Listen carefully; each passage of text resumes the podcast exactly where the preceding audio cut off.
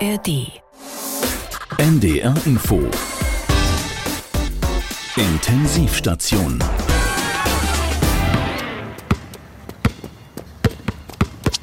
Fußball ist unser Leben. Das haben wir unser ganzes Leben lang in Deutschland gedacht, gesagt, gesungen. Aber das war die große Lebenslüge. Und seit dem Sonntagnachmittag ist sie aufgeflogen. Ich bin Markus Schubert. Hallo. Die Zeitenwende im deutschen Sport ist da und König Korbball regiert. Das hier ist äh, auf jeden Fall einer meiner besten Momente in meinem Leben. Wir haben Geschichte geschrieben und dann im Finale das auch so zu machen, ist, äh, ist unglaublich. Tja, die Geschichte schreibt eben einfach die besten Geschichten. Millionen deutscher Eltern müssen ihre sportlich teilbegabten Kinder jetzt hektisch umschulen und nicht samstags und sonntags zu wichtigen Spielen im Nachbarlandkreis chauffieren, damit ein Scout von Hannover 96 sie dort entdecken kann, sondern sie lieber im heimischen Keller auf die Streckbank legen, sodass sie im Zuge der Pubertät auf 1,98 Meter heranwachsen, damit man sie in die NBA nach Amerika schicken und als Millionäre und Weltmeister wieder abholen holen kann.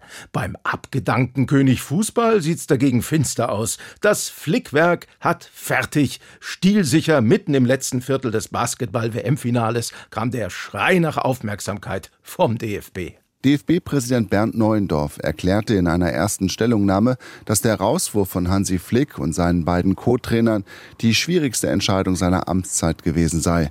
Für das Länderspiel gegen Frankreich wird ein Dreigestirn auf der deutschen Trainerbank sitzen, nämlich Rudi Völler und zwei weitere Gestirne, die uns aber nicht weiter interessieren müssen. Aber dass sich nun Waldemar Hartmann für die ARD wieder warm laufen muss, um den untoten Teamchef Rudi Völler nach dem Spiel gegen Frankreich zum nächsten Tiefpunkt zu befragen, ist irgendwie bitter. Aber ich kann diesen Käse nicht mehr hören und bei jedem Spiel, wenn wir kein Tor geschossen haben und dann ist noch ein tieferer Tiefpunkt, als wir eigentlich schon hatten. Also so einen Scheiß, den kann ich nicht mehr hören. Was äh, meinen Sie jetzt da genau? Ja, einfach diese Geschichte immer mit dem Tiefpunkt und nochmal einen Tiefpunkt, dann gibt es nochmal einen niedrigen Tiefpunkt. Ich kann diesen Scheißdreck nicht mehr hören, muss ich ganz ehrlich sagen. Es gibt nur ein Rudi Völler, aber man sieht sich ja leider immer zweimal im Leben. Der deutsche Fußball, kein Sommermärchen. Oder wie es die Süddeutsche Zeitung erzählt, Flick ist der letzte Erbfolger einer Dynastie, die mit Klinsmann im Jahr 2004 begann. Auf Cleansey und Yogi folgten Yogi und Hansi, stets flankiert vom Königsmacher Olli Bierhoff, der als Nachfolger vom Yogi am Ende wieder den Hansi wählte. Der deutsche Fußballfan ist nach diesem Sportwochenende traumatisiert. Die Heim-EM steht an. Wir haben natürlich weiter 80 Millionen Bundestrainer, aber im Moment sitzt keiner auf der Bank. Der spanische Fußballpräsident hat sich mit einem Kuss in einen Lurch verwandelt und seinen Posten samt Privilegien verloren. Und wer gerade noch stolz war, dass er seiner Frau die Abseitsregel so lange erklären kann, bis sie nichts mehr versteht, muss jetzt selbst wie ein Praktikant Vokabeln pauken wie Guard, Rebound, defensives Foul, Center, Drei-Punkte-Linie, from Coast to Coast oder Wurfuhr.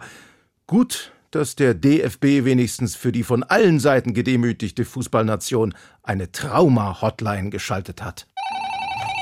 DFB-Fan Trauma-Hotline, was kann ich für Sie tun? Mein Großvater gefällt mir gar nicht. Der sitzt seit Samstag nur noch apathisch in der Ecke. Wissen Sie, ich fürchte, da hilft nur der Umzug in einen Turm. Und er sollte sich den Satz Rahn müsste schießen als Klingelton auf sein Handy laden.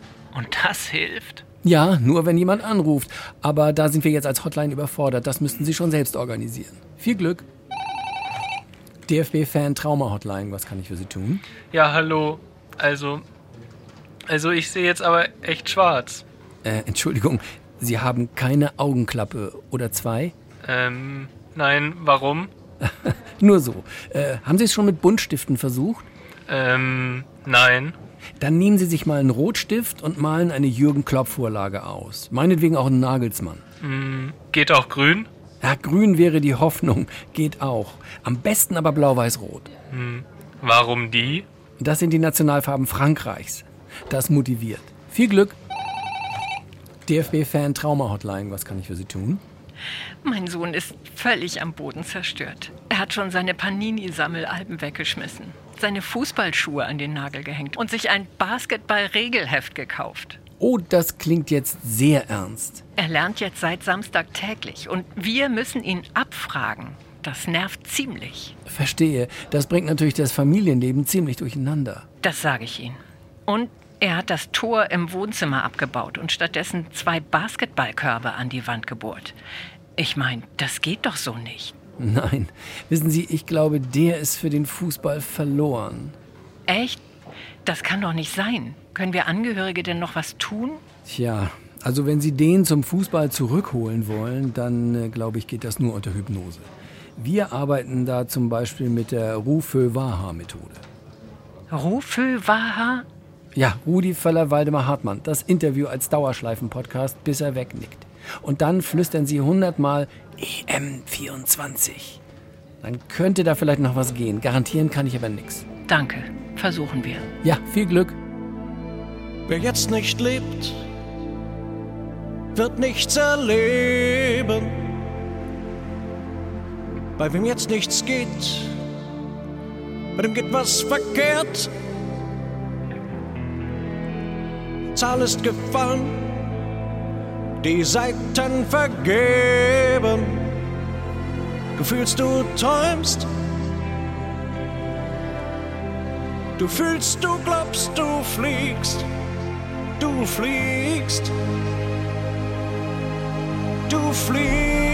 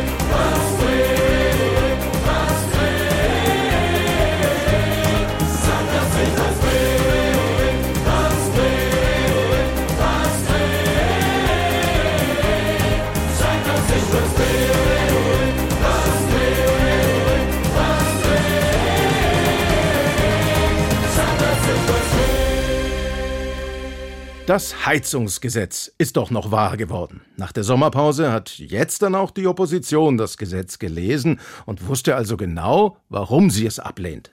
Das Gesetz wurde unverändert in die Gefriertruhe gelegt über den Sommer und jetzt soll es aufgefroren und genauso aufgetischt werden, wie es davor war. Unionsfraktionsvize Andreas Jung hat seine Sprüche auch vor der Sommerpause eingetaut und jetzt wieder aufgefroren. Und sein Fraktionskollege Heilmann, der die Verschiebung der Beratung im Bundestag bewirkt hatte, er hat noch nicht verstanden, dass man mit Fußballmetaphern jetzt sowas von im Seitenaus steht. Der Bundestag tagt überraschungsfrei und nicht wie beim Fußball in der sechsten Minute der Nachspielzeit ändert sich plötzlich nochmal das ganze Ergebnis. Aber dass die Ampel, wenn sie denn in der Lage ist, die Stimmen mal gemeinsam abzugeben, eine Mehrheit hat, das hat ihn dann doch nicht in Rage versetzt. Also ich will ja auch keinen Herzinfarkt kriegen, ja. Ich finde es in der Sache unmöglich, aber ich bin nicht bereit, der Ampel jetzt auch noch die Gesundheit meines Herzens zu opfern. Das kriegen sie nicht hin. Jetzt müssen also Heizungen zumindest in Neubauten, in Neubaugebieten ab dem Jahreswechsel zu 65 Prozent mit erneuerbaren Energien betrieben werden können. In allen anderen Wohnungen und Häusern können sie weiter Holzhackschnitzel, Schweineschnitzel, angereicherte Grillkohle oder Braunkohle aus DDR-Altbeständen verbraten, bis die kommunale Wärmeplanung ihnen Alternativen aufzeigt.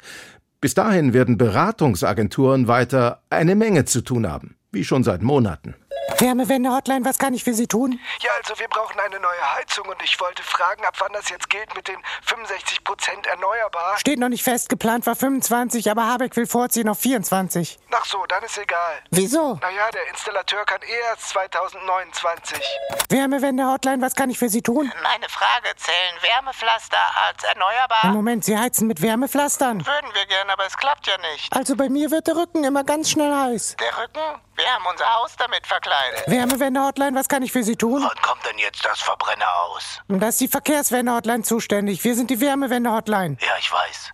Aber Sie fragten doch nach dem Verbrenner aus. Ja, weil ich heiz mit meinem alten Ascona. Was machen Sie? Naja, mein Ascona läuft draußen im Carport und ich habe einen Schlauch von der Lüftung durchs Kellerfenster ins Wohnzimmer gelegt. Und Ihre Frage? Äh, gilt das als erneuerbar, wenn der Schlauch aus Naturkautschuk ist? Hm, Da müsste ich nachgucken. Oh, Moment, ich rufe zurück. Ich muss kurz tanken fahren. Wärmewende-Hotline, was kann ich für Sie tun? Wissen Sie, was Sie gemacht haben? Ich gemacht? Ja, wegen dem Habeck-Verbot hat sich mein Herbert an unseren alten Ölkessel festgeklebt. Ah, und jetzt wollen Sie wissen, wie Sie ihn loskriegen? Nee, ich wollte mich bedanken. Ich habe jetzt hier oben meine Ruhe. Wärmewende-Hotline, was kann ich für Sie tun? Ich hätte da eine Frage zur Erdwärme. Und zwar? Wir haben hier bei uns im Mehrfamilienhaus eine Bohrung vorgenommen. Wie selbst? Haben Sie denn eine Genehmigung? Nee, eine Hilti. Und ich wollte fragen, ob wir das Öl jetzt verwenden dürfen. Was für Öl? Ich dachte, es geht um Erdwärme. Ja, wir haben wohl versehentlich aus dem Nachbarhaus den Öltank angebohrt. Wärmewende-Hotline, was kann ich für Sie tun? Und zwar, es geht um Fernwärme. Die bleibt erlaubt, oder? Ja, die wird sogar gefördert. Sehr gut. Wie weit muss die Therme vom Haus entfernt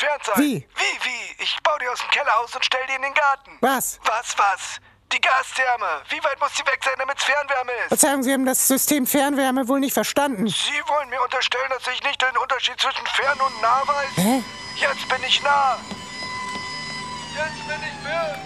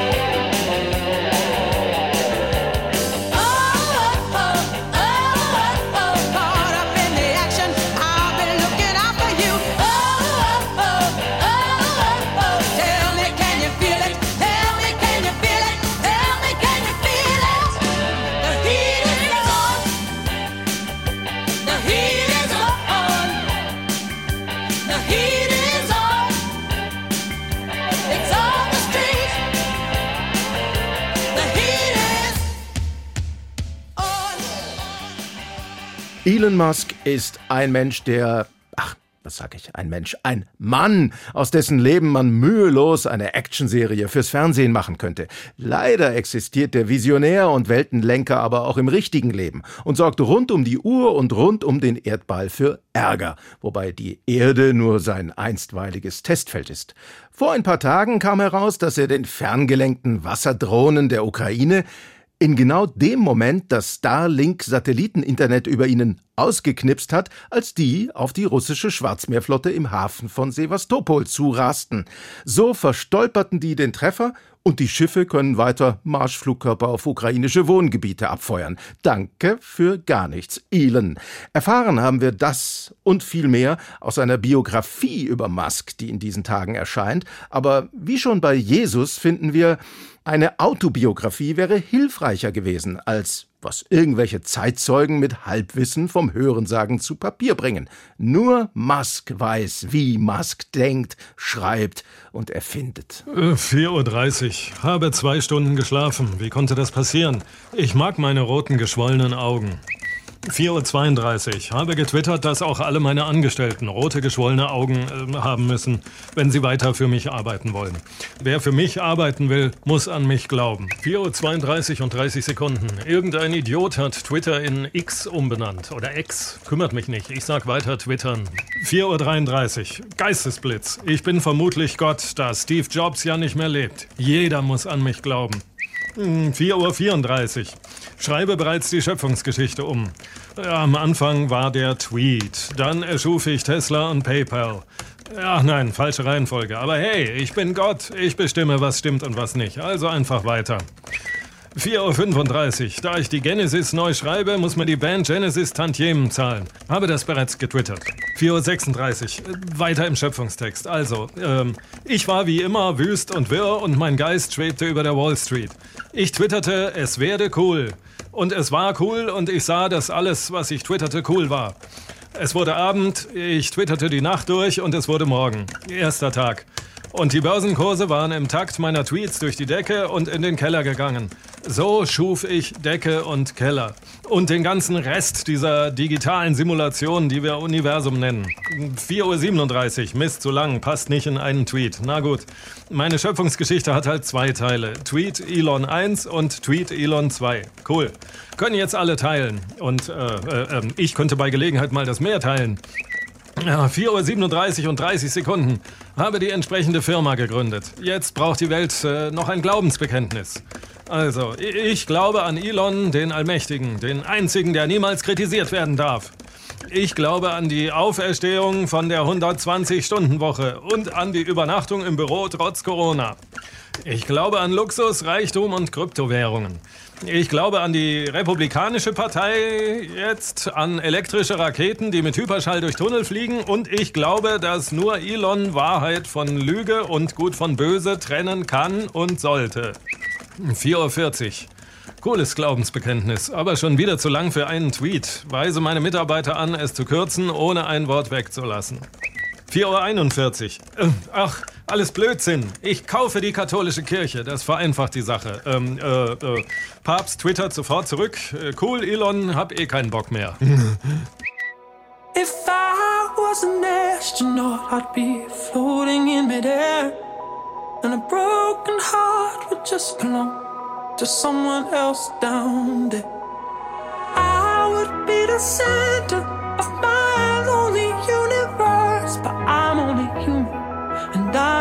crashing down to earth. If I was an astronaut, I'd have a bird's eye view. I'd circle around the world and keep on coming back to you. In my floating castle, I'd rub shoulders with the stars, but I'm only human and I'm drifting in the dark.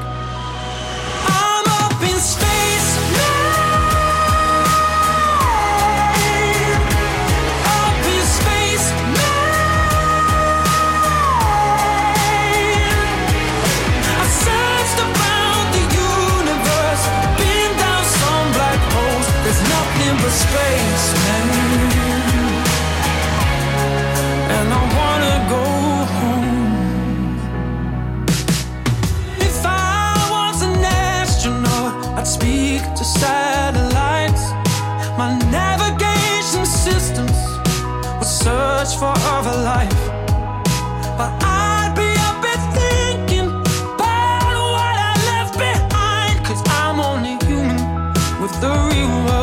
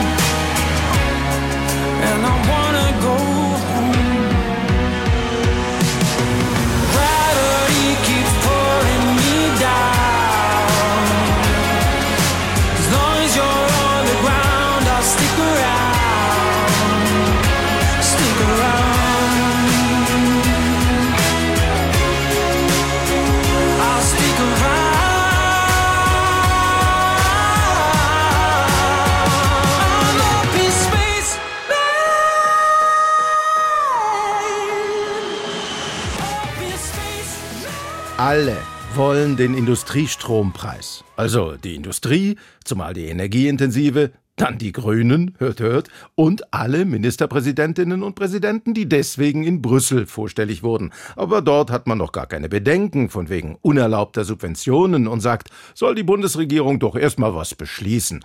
Hat bei der Pkw-Maut ja auch schon funktioniert. Die Bundesregierung beschließt aber nichts, denn auf den Kanzler kommt es an und Industriestrompreis? Auf dem Ohr ist der Kanzler taub, um auch mal andere seiner Sinnesorgane anzusprechen. Aber da kommt sicher noch Bewegung in die Sache. Politkonsult, der gute Rat in aller Schnelle für Regierende und Oppositionelle. Oh, Herr Bundeskanzler, Herr Scholz, gerade eben noch habe ich an Sie gedacht und schon rufen Sie an. Ja, ja, natürlich habe ich mir Gedanken zu Ihrer Anfrage gemacht, aber das ist keine ganz einfache Sache. Mit Ihrem Nein zum gedeckelten Industriestrompreis haben Sie sich ganz schön weit aus dem Fenster gelehnt. Immerhin sind die Ministerpräsidentinnen und Präsidenten einheitlich dafür. Wie bitte? Etwas, worauf sich Weil, Günther und Söder einigen können, kann gar nicht richtig sein. Das ist natürlich ein Argument. Andererseits, etwas, über das sich Lindner und Habeck nicht einigen können, kann schon mal nicht völlig verkehrt sein. Also, ich empfehle das übliche Verfahren. Wenn man etwas tun muss, von dem man vorher gesagt hat, dass man es nicht tun will, dann muss man es einfach tun, aber man muss es anders nennen. Genau. Der Name war sowieso gefährlich. Industriestrom. Das klingt doch irgendwie so, als würden wieder nur die Großen davon profitieren.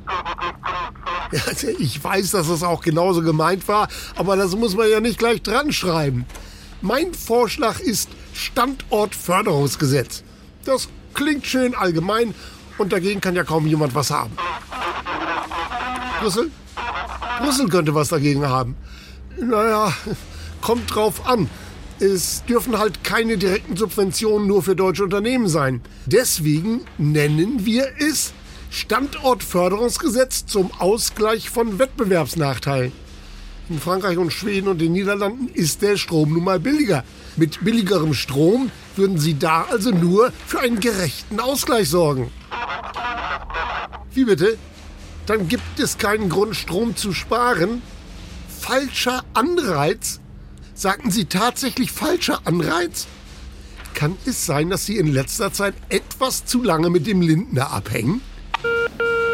Hat der doch einfach aufgelegt. Naja, bei der Spannung im Kabinett steht er sowieso unter Strom.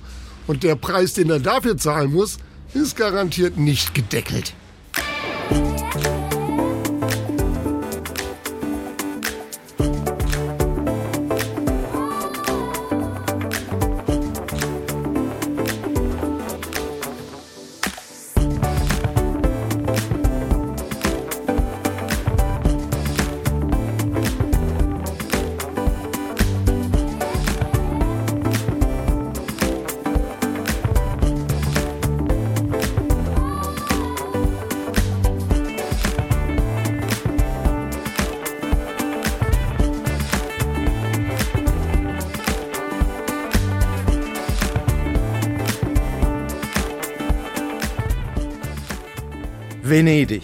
Die seit Jahrhunderten vollgelaufene italienische Stadt wird nicht nur immer wieder von Hochwasser heimgesucht, sondern auch Tag für Tag mit Touristen geflutet. Die müssen nun 5 Euro Eintritt bezahlen, ehe sie sich auf der Rialtobrücke oder dem Markusplatz auf die Füße treten dürfen. Eine bestechende Idee für klamme Kommunen auch hierzulande. Die ganze Welt will doch nach Berlin und mit 5 Euro pro Touri wäre Berlin im Nu eine reiche Hauptstadt. Du liebst authentische Städtetrips? Du willst auf Tuchfühlung mit Einheimischen? Dann komm nach Berlin. Erlebe Geschichte hautnah. Bleib in Berlin und lerne alles über die Vergangenheit des Deutschen Reichs oder mach einen Ausflug ins Umland und sei Zeitzeuge, wie es wieder aufgebaut wird. Entschuldigung, wo geht's denn hier zur nächsten AfD-Hochburg? Du magst Tiere? Dann besuche den Zoo. Oder warte, bis der Zoo zu dir kommt. Wahnsinn! Ist das ein Löwe? Oh, oh, ach nee, ach, nur ein Wildschwein. Erlebe am Prenzlauer Berg Multikulti und Kulinarik aus den entlegensten Winkeln der Welt. Hier ist ja fast wieder Heum im Ländle. Essen wir heute Spätzle oder Maultasche? Werde Zeuge vom harmonischen Miteinander freundschaftlich verbundener Großfamilien in Neukölln. Huch, da muss wohl mal jemand eine Runde auf die Wuttreppe. Das alles und noch mehr für nur 10 Euro Besuchergebühr am Tag. Venedig gibt's zwar für 5, aber nur Berlin ist arm und sexy. Bezahle deine Tagesgebühr ganz easy an den wiedereröffneten Kontrollpunkten Checkpoint Charlie, der Bernauer Straße oder warte einfach, bis wir auf dich zukommen. Hey, hast du mal 10 Euro? Berlin. Komm zu uns in die Hauptstadt und sei dem Trend immer einen Schritt voraus. Currywurst? Na klar haben wir das, aber nur vegan und in einer Bowl.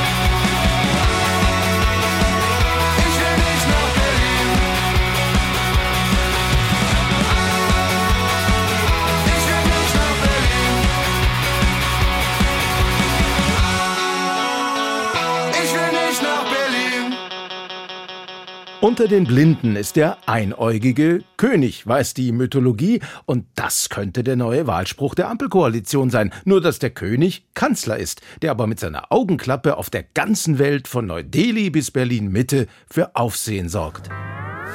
Kanzler mit großer Klappe über dem Auge. Alle Augen auf sein Auge. Übrigens das Gefühl, heute werden mehr Fotos gemacht als sonst. Ähm, weiß nicht, woran das liegt. Scholz wirft ein Auge auf die junge Zielgruppe. Vertraute Gesichter, auch ein ungewöhnliches Gesicht hier im Plenarsaal. Öffnen Sie wieder, wenn Sie können, bitte beide Augen.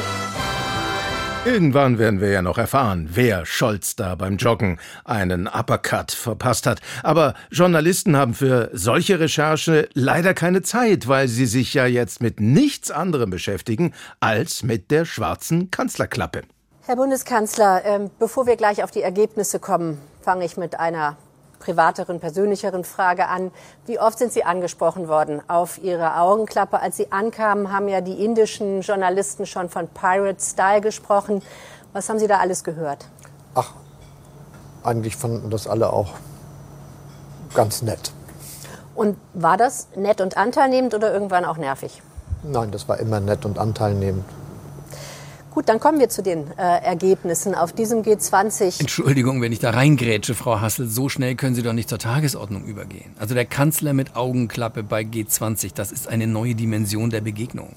Da muss man schon noch mal nachhaken. Herr Bundeskanzler, so eine Augenklappe ist ja auch ein Symbol des Eingeschränktseins. Gab es im Vorfeld Überlegungen, dass man auf dem Gipfel möglicherweise nicht so richtig akzeptiert wird? Sie werden berichtet haben, dass das im Vorfeld gar nicht so sicher war. Insofern ist es ein großer Erfolg. Ja, Symbolik ist ja wichtig in der internationalen Politik. Eine Augenklappe ist eine Herausforderung, eine Bürde, möchte ich sagen. Das hätte auch schief gehen können. Ich will darüber nicht spekulieren und deshalb sollten wir es mal nehmen, wie es ist. Auf alle Fälle bleibt ja, dass es gelungen ist. Ja, äh, das ist Ihnen gelungen. Zu zeigen, seht her, auch als Versehrter ist man wichtig. Die Wichtigkeit hat einfach die Art und Weise des Dialogs sich hier nochmal gezeigt. Insofern, glaube ich, hat der Gipfel selbst die Antwort auf mögliche Fragen von wem auch immer gegeben. Also diese Augenklappe war ja im Vorfeld auch als Augenverschließen vor den Weltproblemen gedeutet worden.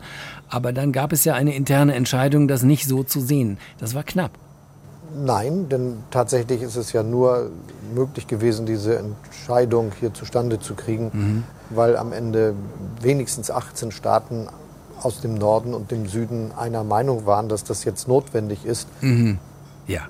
Letzte Frage, Herr Bundeskanzler. Es hieß, äh, dass der Erfolg der G20 nicht zuletzt auch wegen ihrer Augenklappe zustande gekommen ist. Weil manche dadurch ihre Willenskraft und Entschlossenheit, sagen wir ruhig, ihre Coolness gespürt haben.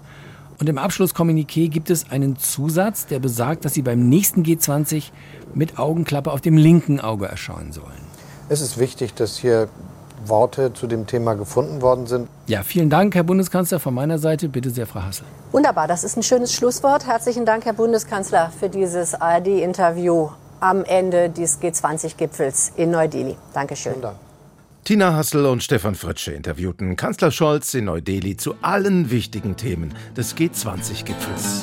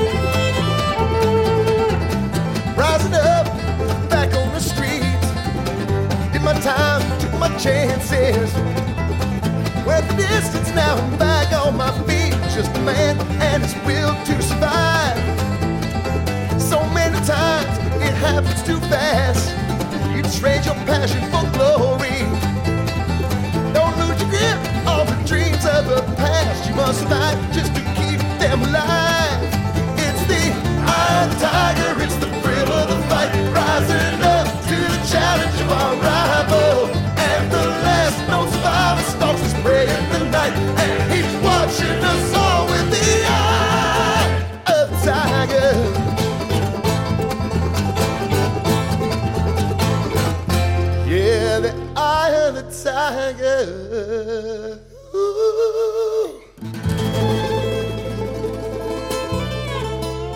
Sie kennen und hören und lieben die NDR Info Intensivstation. Hören Sie als Podcast oder im Radio.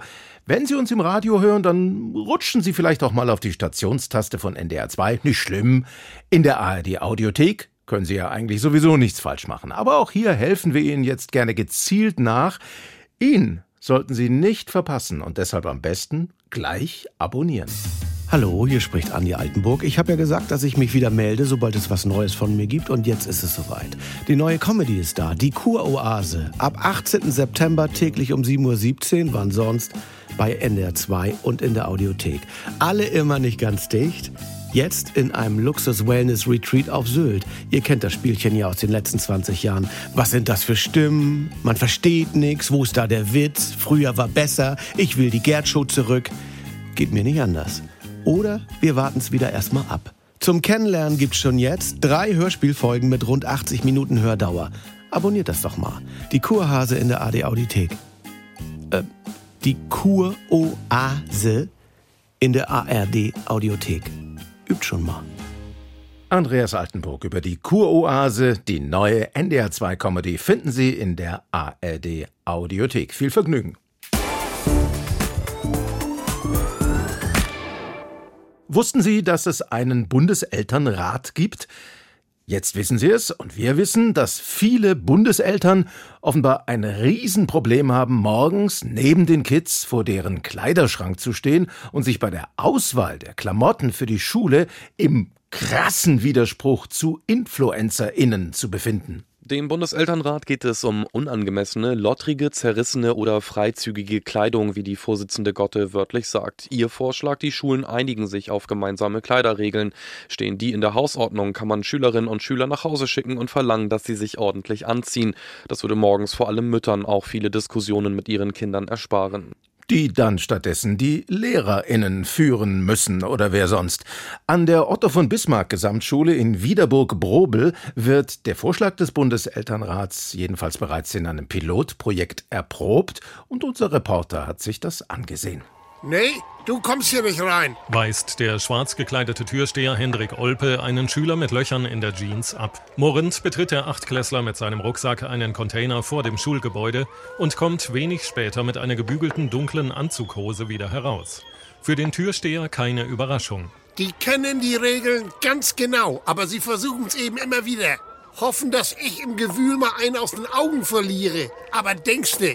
Und deshalb gibt's hier vorne die Umkleidekabinen. Zunächst irritierend, nicht nur vor Schulbeginn, sondern während des gesamten Vormittags strömen Schülerinnen und Schüler aus dem Gebäude in die Umkleidekabinen und verschwinden für wenige Minuten in ausgebeulten Latzhosen und mit Bauhelm auf dem Kopf im Schulgebäude, ehe sie die Umkleidekabine erneut aufsuchen und in ordentlicher Einheitskleidung wieder heraustreten. Das liegt daran, dass die ja auch mal auf die Toilette müssen. Erklärt Franziska Niederbrot vom Elternbeirat. Und die angemessene Bekleidung für unsere baufälligen Schultoiletten ist eben abgenutzte Arbeitskleidung und der Bauhelm. Das muss ja alles seine rechtssichere Ordnung haben. Wenn mal wieder nicht geputzt ist, kommt noch eine Gummiwarthose drüber. Die kann der Hausmeister nach dem Toilettenbesuch einfach mit dem Schlauch abspritzen. Die Frage, ob es aktuell keine wichtigeren Themen im Schulbereich gäbe als eine Kleiderordnung, stellt sich für Franziska Niederbrot nicht. Nein, es ist einfach ganz wichtig, dass die Schülerinnen und Schüler lernen, sich für jeden Anlass ordnungsgemäß zu kleiden. Auch wieder wissen, welchen Wert eine Uniform haben kann, die daneben nicht so die fremden Einflüsse. Äh, ja, und dadurch, dass sich die Kinder am Vormittag mehrmals umziehen, fällt auch jeweils eine Unterrichtsstunde weg. Entsprechend brauchen wir weniger Lehrkräfte, die wir ja derzeit auch gar nicht haben. Die Kinder dürfen sich vor dem Mikrofon nicht äußern. Auch das regelt eine Schulverordnung, die auf eine neu eingerichtete Pressestelle verweist, die allerdings aus Gründen des Krankenstands seit acht Monaten nicht besetzt ist. Anonym berichten vor allem Schülerinnen, dass sie die Kleiderordnung und das ständige Umziehen gut finden. Als Training für ihren künftigen Auftritt bei Germany's Next Topmodel. Franziska Niederbrot begrüßt das. Das ist sicher ein sehr schöner Nebeneffekt. Als Eltern fällt uns auch positiv auf, dass der Sportunterricht entfallen kann. Die rennen ja ständig raus und rein und manchmal auch wieder nach Hause und zurück, wenn sie die ordentliche Kleidung vergessen haben. Da haben die mehr als genug Bewegung.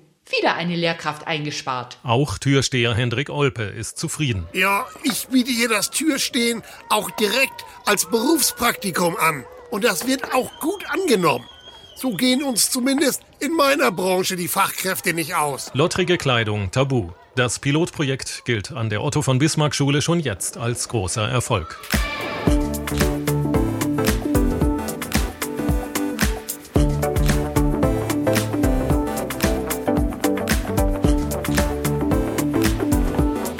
Deutschland fehlen Fachkräfte und neben Einwanderern setzen viele Unternehmen jetzt vermehrt auf Quereinsteiger. Eben haben Sie es gehört, eben noch Türsteher in einer Shisha-Bar ist man plötzlich Kleiderkontrolleur am Schultor.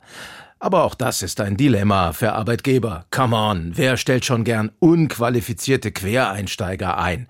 Damit Quereinsteiger also optimal auf ihre Position als, als Quereinsteiger vorbereitet werden, bietet die Universität Worpswede jetzt einen Quereinsteiger-Studiengang für, ja, angehende Quereinsteiger an. Hallo und willkommen zu Modul Nummer 2 Quereinsteiger für Fortgeschrittene. Äh, äh, wo ist Tom? Der hat einen Job bekommen, fängt bei einem Consulting-Unternehmen als Quereinsteiger an. Was? Aber der ist doch noch längst nicht fertig. Darum arbeitet er ja auch in Teilzeit und macht das Studium zum Quereinsteiger berufsbegleitend weiter. Oh je. So ein Part-Time-Quereinsteiger-Bachelor zieht sich locker fünf bis sechs, ein Master sieben bis acht Jahre. Und da ist die Quereinsteiger-Auslandserfahrung noch nicht dabei. Ausland? Sammeln wir da Erfahrung in ausländischen Institutionen? Nee, wir kooperieren mit Unis im Ausland, die am Quereinsteiger-Partnerprogramm teilnehmen. Dafür gibt's unseren Querasmus. Dieselben Inhalte wie hier, nur halt im Ausland. Cool. Aber unseren Abschluss könnten wir da machen? Schwierig. Einzelne Seminar-Quereinsteigermodule sind zwar mit unseren kompatibel, Aha. aber ausländische Quereinsteigerabschlüsse erkennt unser Bildungsministerium nicht an. Oh. Soll heißen, wenn jemand aus dem Ausland mit einem Quereinsteigerabschluss zu uns kommt, Mhm. muss sie oder er erst noch ein zweijähriges Quereinsteiger-Integrationsprogramm absolvieren, Mhm. damit das Quereinsteiger-Diplom für den hiesigen Arbeitsmarkt zugelassen ist und er oder sie als Quereinsteigerin oder Quereinsteiger Ah. bei uns anfangen kann. Boah, alles so theoretisch. Können wir nicht einfach mal verschiedene Jobs ausprobieren? Äh, Ich bin handwerklich fit. Da könnte ich doch einfach mal ein Praktikum in einem Handwerksunternehmen machen. Oh, nee, nix da Learning by Doing. Wir sind doch hier nicht in der Politik. Nur wer einen Hammer halten kann, trifft noch lange nicht den Nagel auf den Kopf. Aber egal, für heute ist eh erstmal Schluss. Ich muss jetzt für eine Kollegin übernehmen. Ein weiteres Quereinsteigerseminar? Nee, diesmal für Queraussteiger. Hä? Naja, Quereinsteiger müssen auch aufs Queraussteigen vorbereitet werden. Es gibt ja genügend Einsteiger, die auch wieder raus wollen. Und da ist es gut, das geplant und mit Umsicht zu machen und nicht einfach hinzuschmeißen. Das könnte sonst beim nächsten Quereinstieg Probleme machen. Queraussteiger, ein Trendberuf mit Zukunft.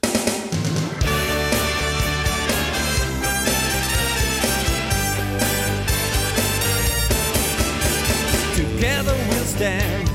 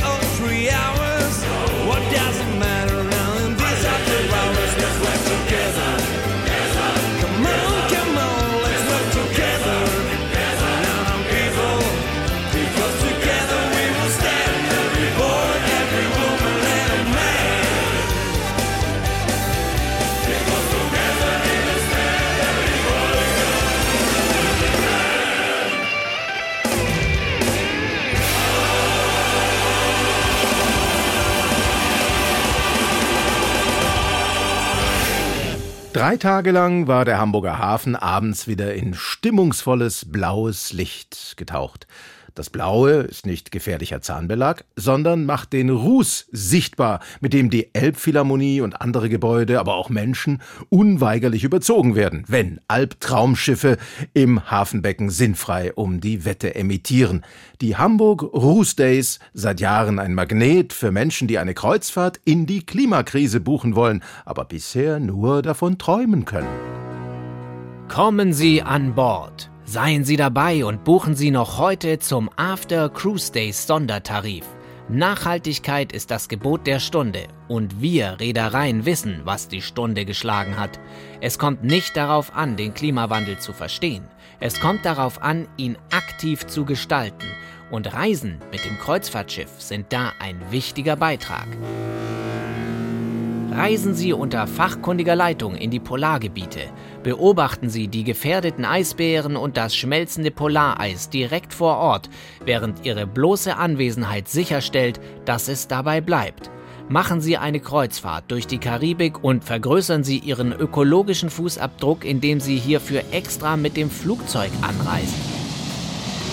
Werden Sie in den bedeutendsten Hafenstädten der Welt mit einem großen Feuerwerk begrüßt, denn Luftverschmutzung und Feinstaubbelastung lassen sich kaum symbolhafter feiern. Und auch sonst denken wir an die Umwelt. Auf vielen unserer Schiffe praktizieren wir bereits konsequent Mülltrennung. Jedenfalls schaffen wir den Müll getrennt von Bord und hoffen, dass es dabei bleibt. Mehr geht nicht. Die Hoffnung zählt und der gute Wille. Kommen Sie an Bord, buchen Sie noch heute, damit Sie bei den Cruise Days 2024 bei Außentemperaturen von 42 Grad mit Stolz sagen können, dazu habe ich beigetragen. Oh, the time will come when the winds will stop and the breeze will cease to be breathing. Like the stillness in the wind before the hurricane begins, The hour that the ship comes in. Oh, the seas will split and the ship will head, and the sands on the shoreline will be shaking.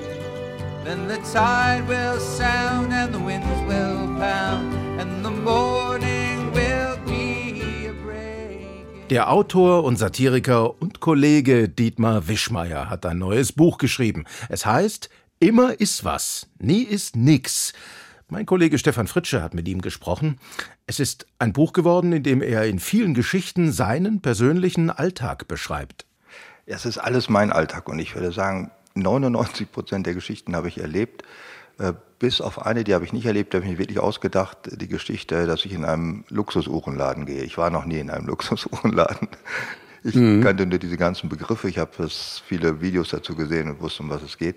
Aber alles andere, die Flohmarktbesuch, die, der Rentner, der vor mir in der Kassenschlange steht, äh, was auch immer da ist, oder man erkannt werden als Z-Promi in irgendeinem Laden, das ist alles.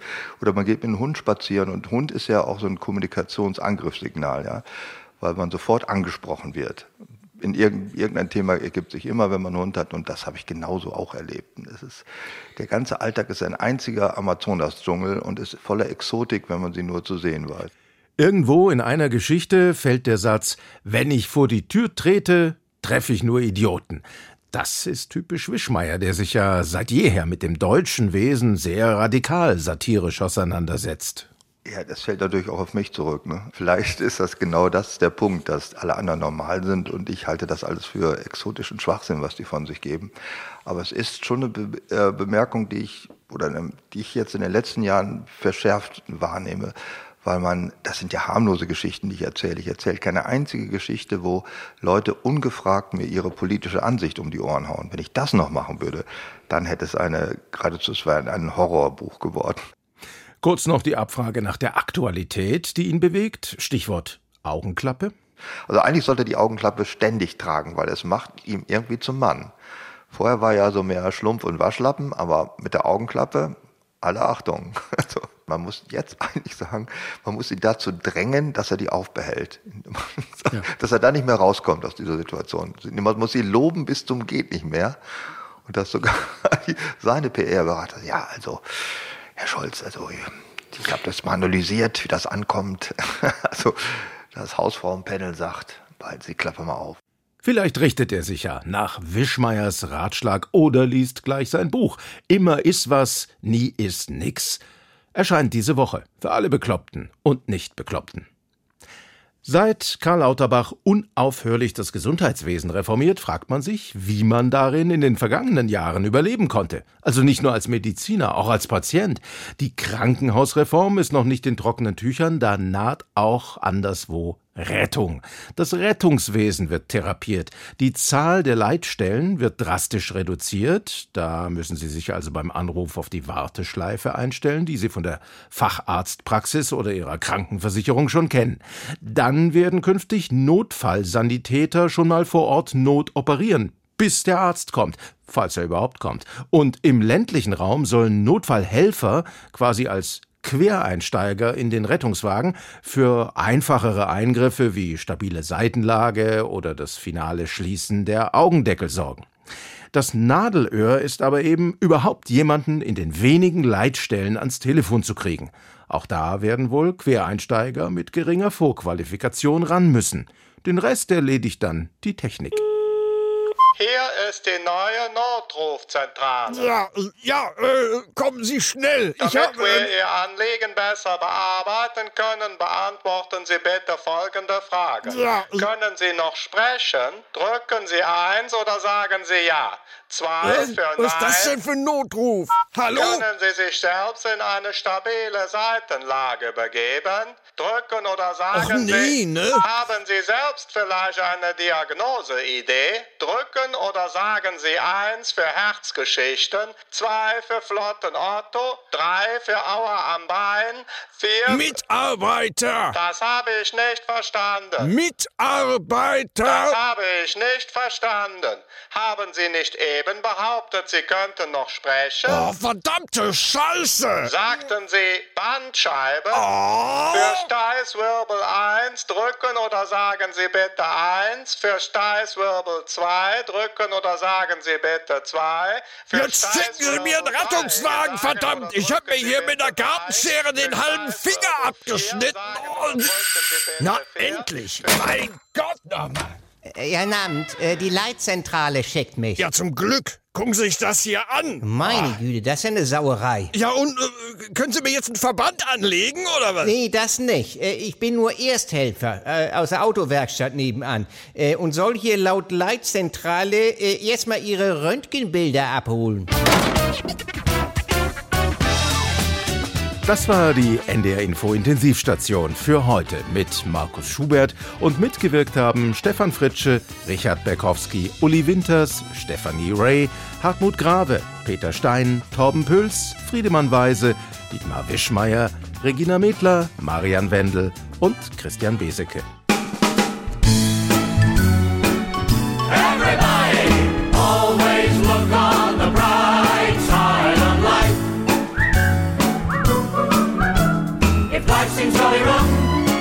Something you've forgotten, and that's to laugh and smile and dance and sing. When you're feeling in the dumps, don't be silly chumps. Just purse your lips and whistle, that's the thing. And always look on the life. NDR Info Intensivstation. Die Radiosatire.